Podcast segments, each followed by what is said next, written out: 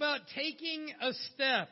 You know, there's times you get stuck, times you need help, and you just need to take a step.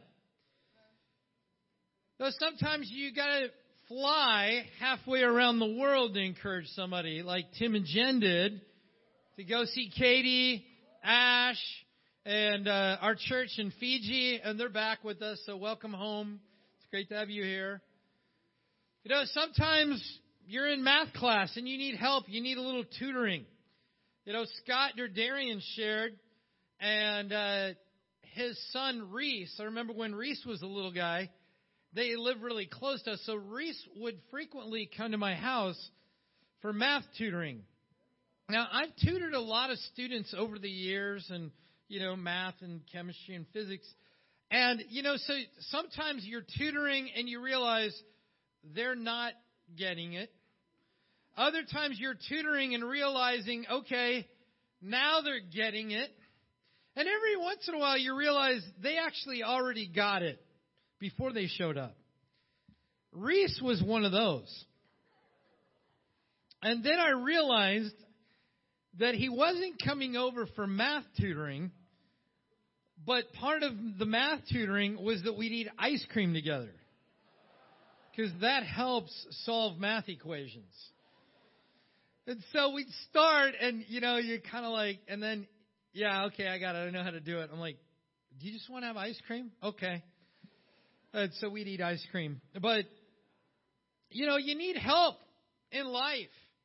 There's, there's no advanced manuals for training like parenting and life is some of the most difficult situations that we face. It's just not always clear of how do I get to the next place I'm trying to get to. You know, I want to grow spiritually. How do I get to the next place? You know, it was fun watching the kids all come off the bus and just they're, you know, most of them had no voice, but they're all smiling, they're all tired, and you know they smelled for the most part pretty good. Um, but they just came off inspired. You could see the friendships, and it was just like, man, that's awesome. That was the next step of growing in their life. But we're going to talk about a scene in the Bible where Jesus heals someone that needed some help. And we're going to be in John chapter 5. And we're going to read verse 1 to 15. It says, Sometime later, Jesus went up to Jerusalem for one of the Jewish festivals. Now, there is in Jerusalem, near the sheep gate, a pool, which in Aramaic is called Bethesda, which is surrounded by five covered colonnades.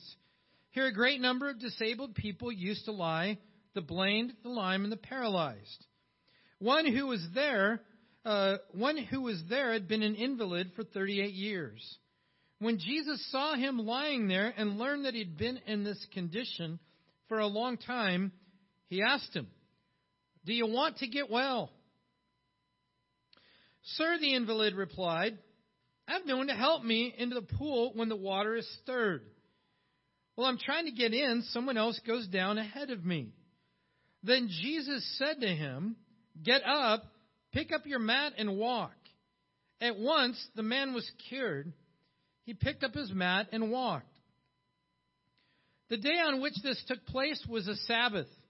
And so the Jewish leaders said to the man who had been healed, It's the Sabbath. The law forbids you to carry your mat. But he replied, The man who made me well said to me, Pick up your mat and walk. So they asked him, Who is this fellow who told you to pick it up and walk? The man who healed uh, who was healed had no idea who it was, for Jesus had slipped away into the crowd that was there. Later, Jesus found him at the temple and said to him, See, you are well again. Stop sinning, or something worse may happen to you. The man went away and told the Jewish leaders that it was Jesus who had made him well. You know, it's quite a story. It's about a man that for 38 years of his life had been an invalid. He needed help. He couldn't take care of himself.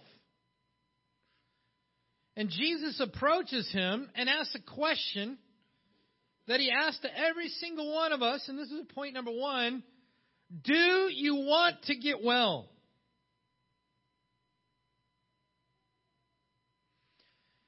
The question seems obvious. I mean, somebody who's been an invalid 38 years, why would you even ask the question?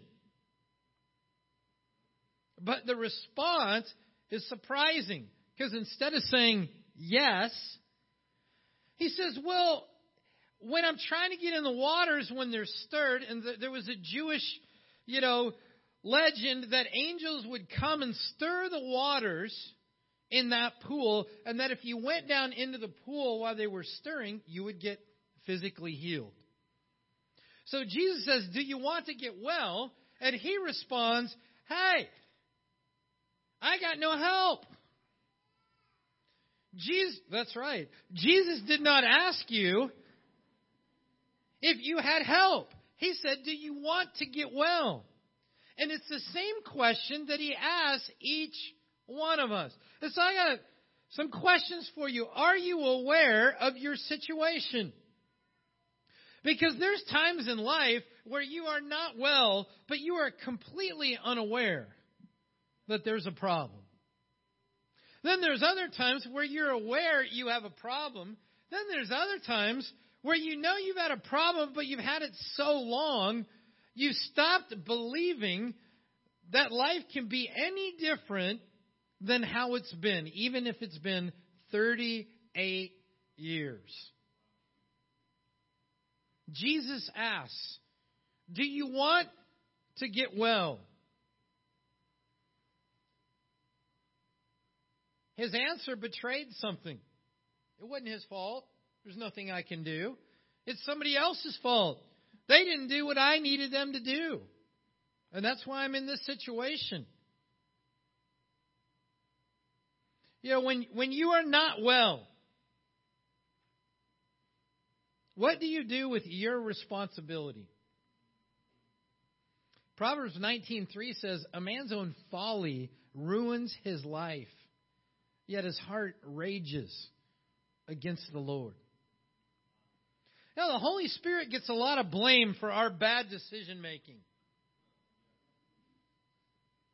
Why is God punishing me for this? Well, God didn't have anything to do with it. You know, most of the problems I have in my life are ones because I didn't make good choices. And then we go, God, what are you doing? God's like, well, if I had my way, you wouldn't have done that. But see, the consequences are out of our hands. Like, that's like Adam and Eve going, God, I can't believe you're punishing me. What's your problem? You're unloving. What's going on? God's like, well, I told you what you needed to do. I told you not to eat from the tree of the knowledge of good and evil, but you did. It's not the Holy Spirit's fault when we sin and reap consequences. You know, one of the most paralyzing things we can do is blame shift. Because as soon as we go down that path, we become paralyzed to change. So much so that a man that's been in this state for 38 years is eye to eye with the one that can change his life radically, saying, Do you want to get well? And his answer is, I got no help. Why didn't he just say yes? You know, the fact is, sometimes we actually take comfort in blaming others. Because there's a relief, at least that we temporarily feel, to say, well, it's not my fault. Now, we're hamstringing ourselves to actually make a change because if it's somebody else's fault, then our change depends on somebody else. But do you take responsibility for where you're at in your life? Or do you blame others? You know, then the third question I have in this category is Are you willing? So sometimes people in life can be in the most horrific situations abusive, horrific. And they won't leave because they'd rather be in a situation that they know, even if it's bad, than risk the unknown. So there's greater fear of stepping into a realm where we don't know what will happen than staying in a bad situation. You know, that happens spiritually. God's word says, hey, you can be different. You can change. And we go, oh, that's really hard. Oh, that takes a lot of work. That takes a lot of commitment. Think about how much pain is caused in life. And you go, what's the toll that that takes on life? But a lot of times we'd rather just sit in our current situation because at least we're familiar than be willing to say, okay, I would change. Jesus asks every single one of us in this room, do you want to get well? Say, what's your answer? What's your response?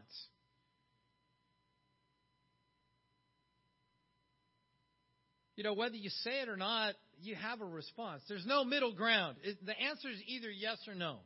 It's a yes no question, like your kids. Did you clean your bedroom? Anything other than yes is a no. Well, I was going to. Okay, that's a fancy no. It's simple. Jesus says, Do you want to get well? What's your answer? You have to make one. Jesus is answering the same question to you. Now, this is an interesting situation because a lot of the miracles in the Bible happen by people that approached Jesus with the faith that said, hey, if I touch his clothes, I can be healed. Or, hey, they'd send a servant and go, hey, tell this guy to come and heal, you know, Jairus' daughter because he's a good guy and please heal his daughter. You know, so uh, sometimes, you know, you had in the wedding of Cana, in in uh, the book of John, Jesus' mom's like, "Hey, they're out of wine. Just do what my son tells you to do." This miracle was one that Jesus just approaches him. And he didn't really have a great response, did he? He never actually got around to saying yes. But Jesus worked anyway. And he gave him an opportunity, even in the midst of the doubt, discouragement, the being settled in his ways, not believing it could be any different. And he said, Get up, take your mat, and walk. At that moment, this man that had been an invalid for 38 years now had a decision to make by faith. What am I going to do with Jesus' command to get up, take my mat, and walk.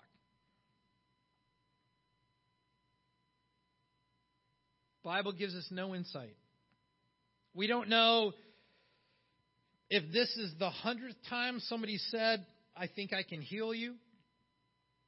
We don't know if he'd never had any opportunities. We don't know what the situation was.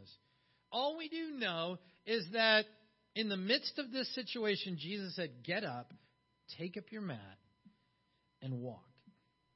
And he had a choice. You see, the fact is, Jesus wasn't saying, Do you now believe you have the ability to get up, take up your mat, and walk?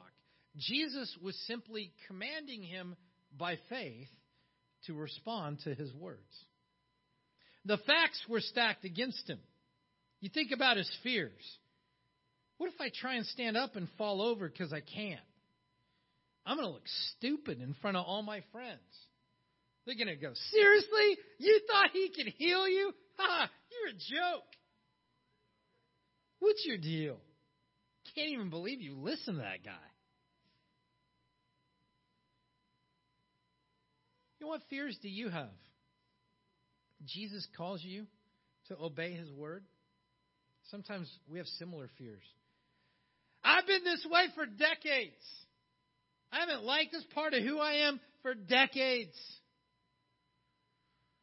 And if I actually believe that I could be different and I try it, if I start going to church, if I start reading my Bible, if I start praying, if I start singing songs on a regular basis, what am I what what if what if I like kind of go public with what I'm doing and then it doesn't happen? You know, youth camp's awesome. That rock amphitheater where they have the, the night time under the stars worship is amazing. You know, you're, you're surrounded by hundreds of kids singing out to God at the same time. It's just incredible. But you know what? You, you're going to be at junior high. You're going to be in high school. And they won't appreciate your faith in God in the same way. You say, well, what if I actually believed at camp that my life could be different, that I could be pure, that I could be righteous, that I could have faith, and then I try and live that life at school and it doesn't work, then what are people going to say? Oh, you thought you could live the Christian life? What a joke. What are you afraid of?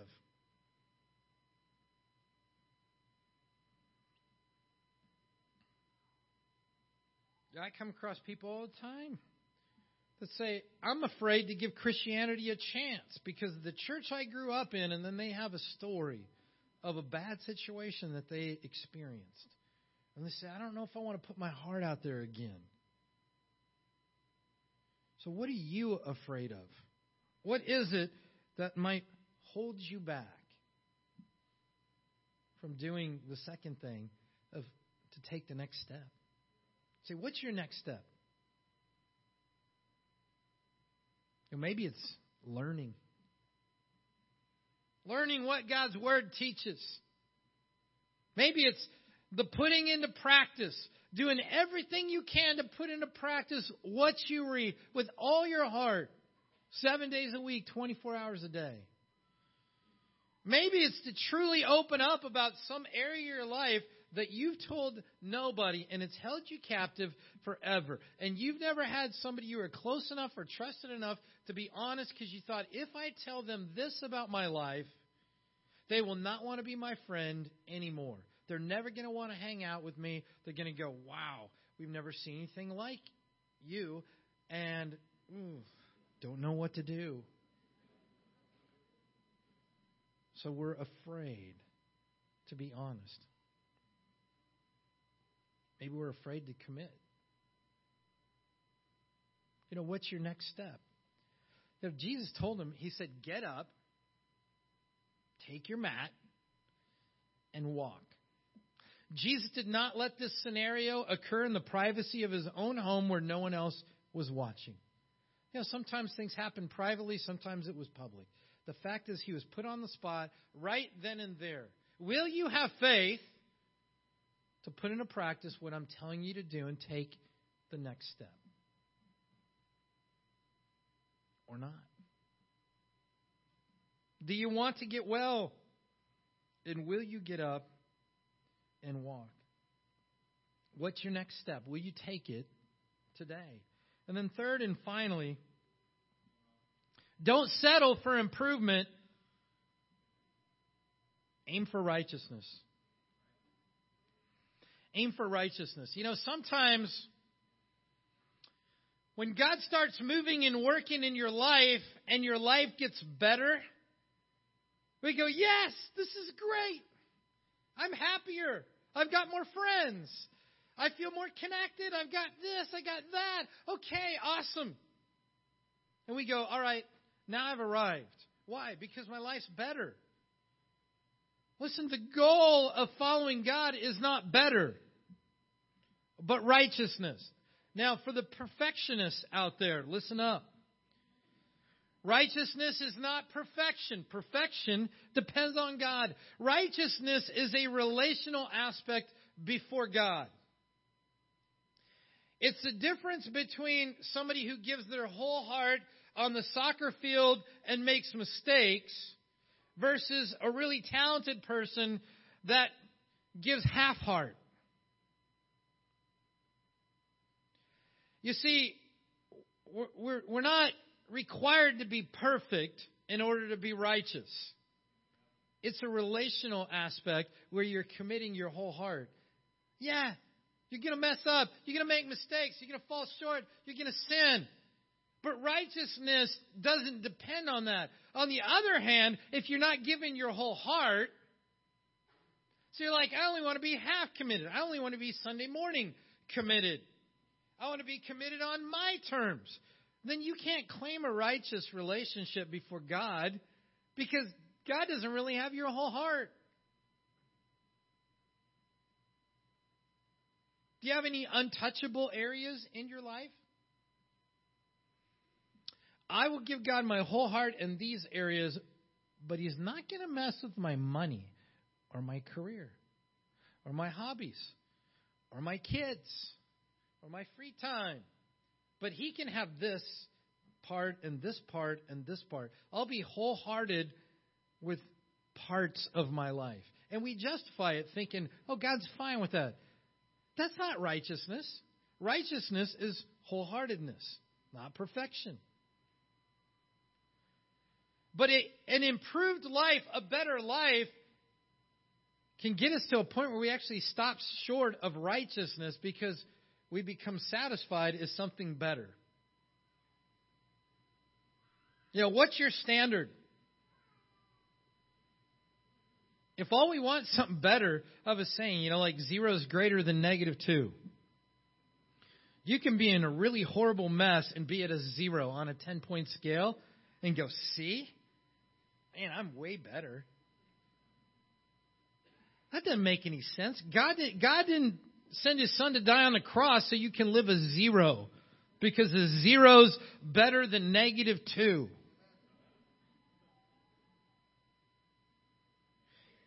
And Jesus wasn't just trying to heal the invalid. Jesus tracks him down. Because there was something else going on in his life.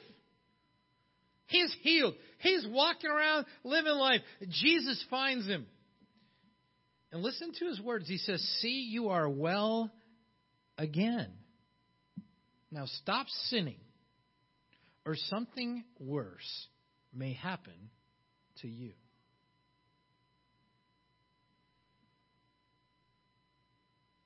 Jesus said a few things there. First of all, the point is that there was a time in his life where he was well.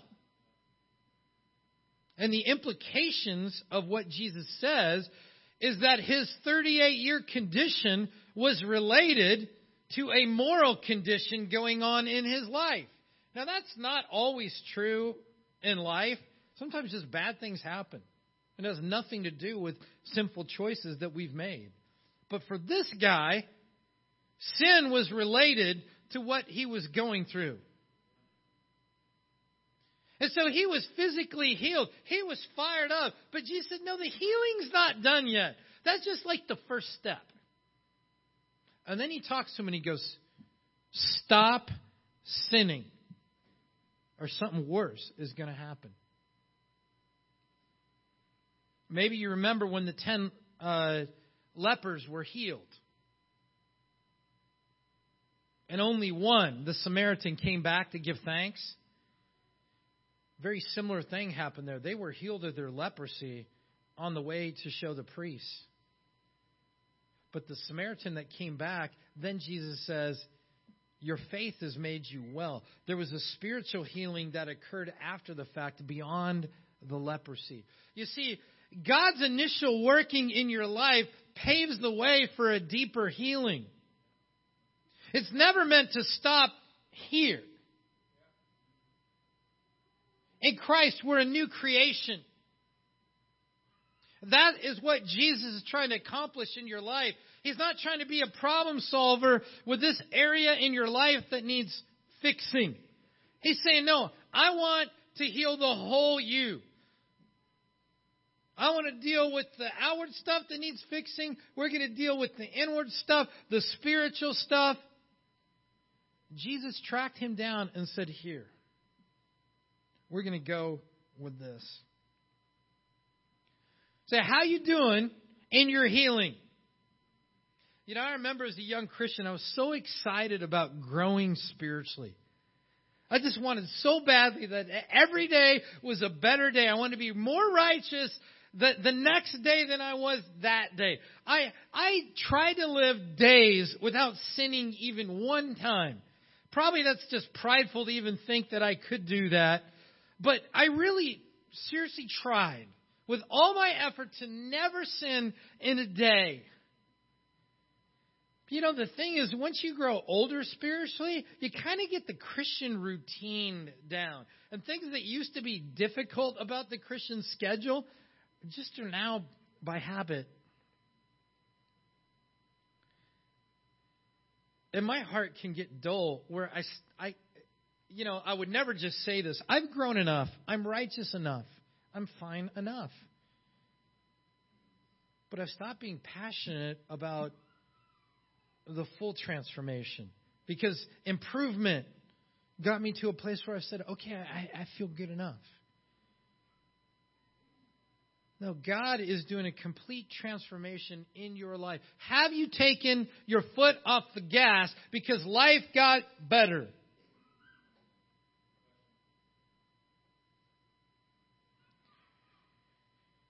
You see, we're not aiming for improvement. We're aiming for righteousness, which requires wholeheartedness before God. This man needed help 38 years. He sat near the pool of Bethesda. And Jesus asked him a simple question Do you want to get well? That same question is asked of every single one of us by Jesus. The question, not that I have, the question that Jesus has is, what's your answer? Well, we'll know by if you choose to take the next step. How you handle yourself in the fellowship will be your answer to what you've decided to do with what Jesus calls you to. If you've taken your foot off the gas, man, put the pedal to the metal and let God do the full transformation in your life. Don't settle for improvement aim only for righteousness. That's our lesson. Let's stand on up. We're going to close out in song.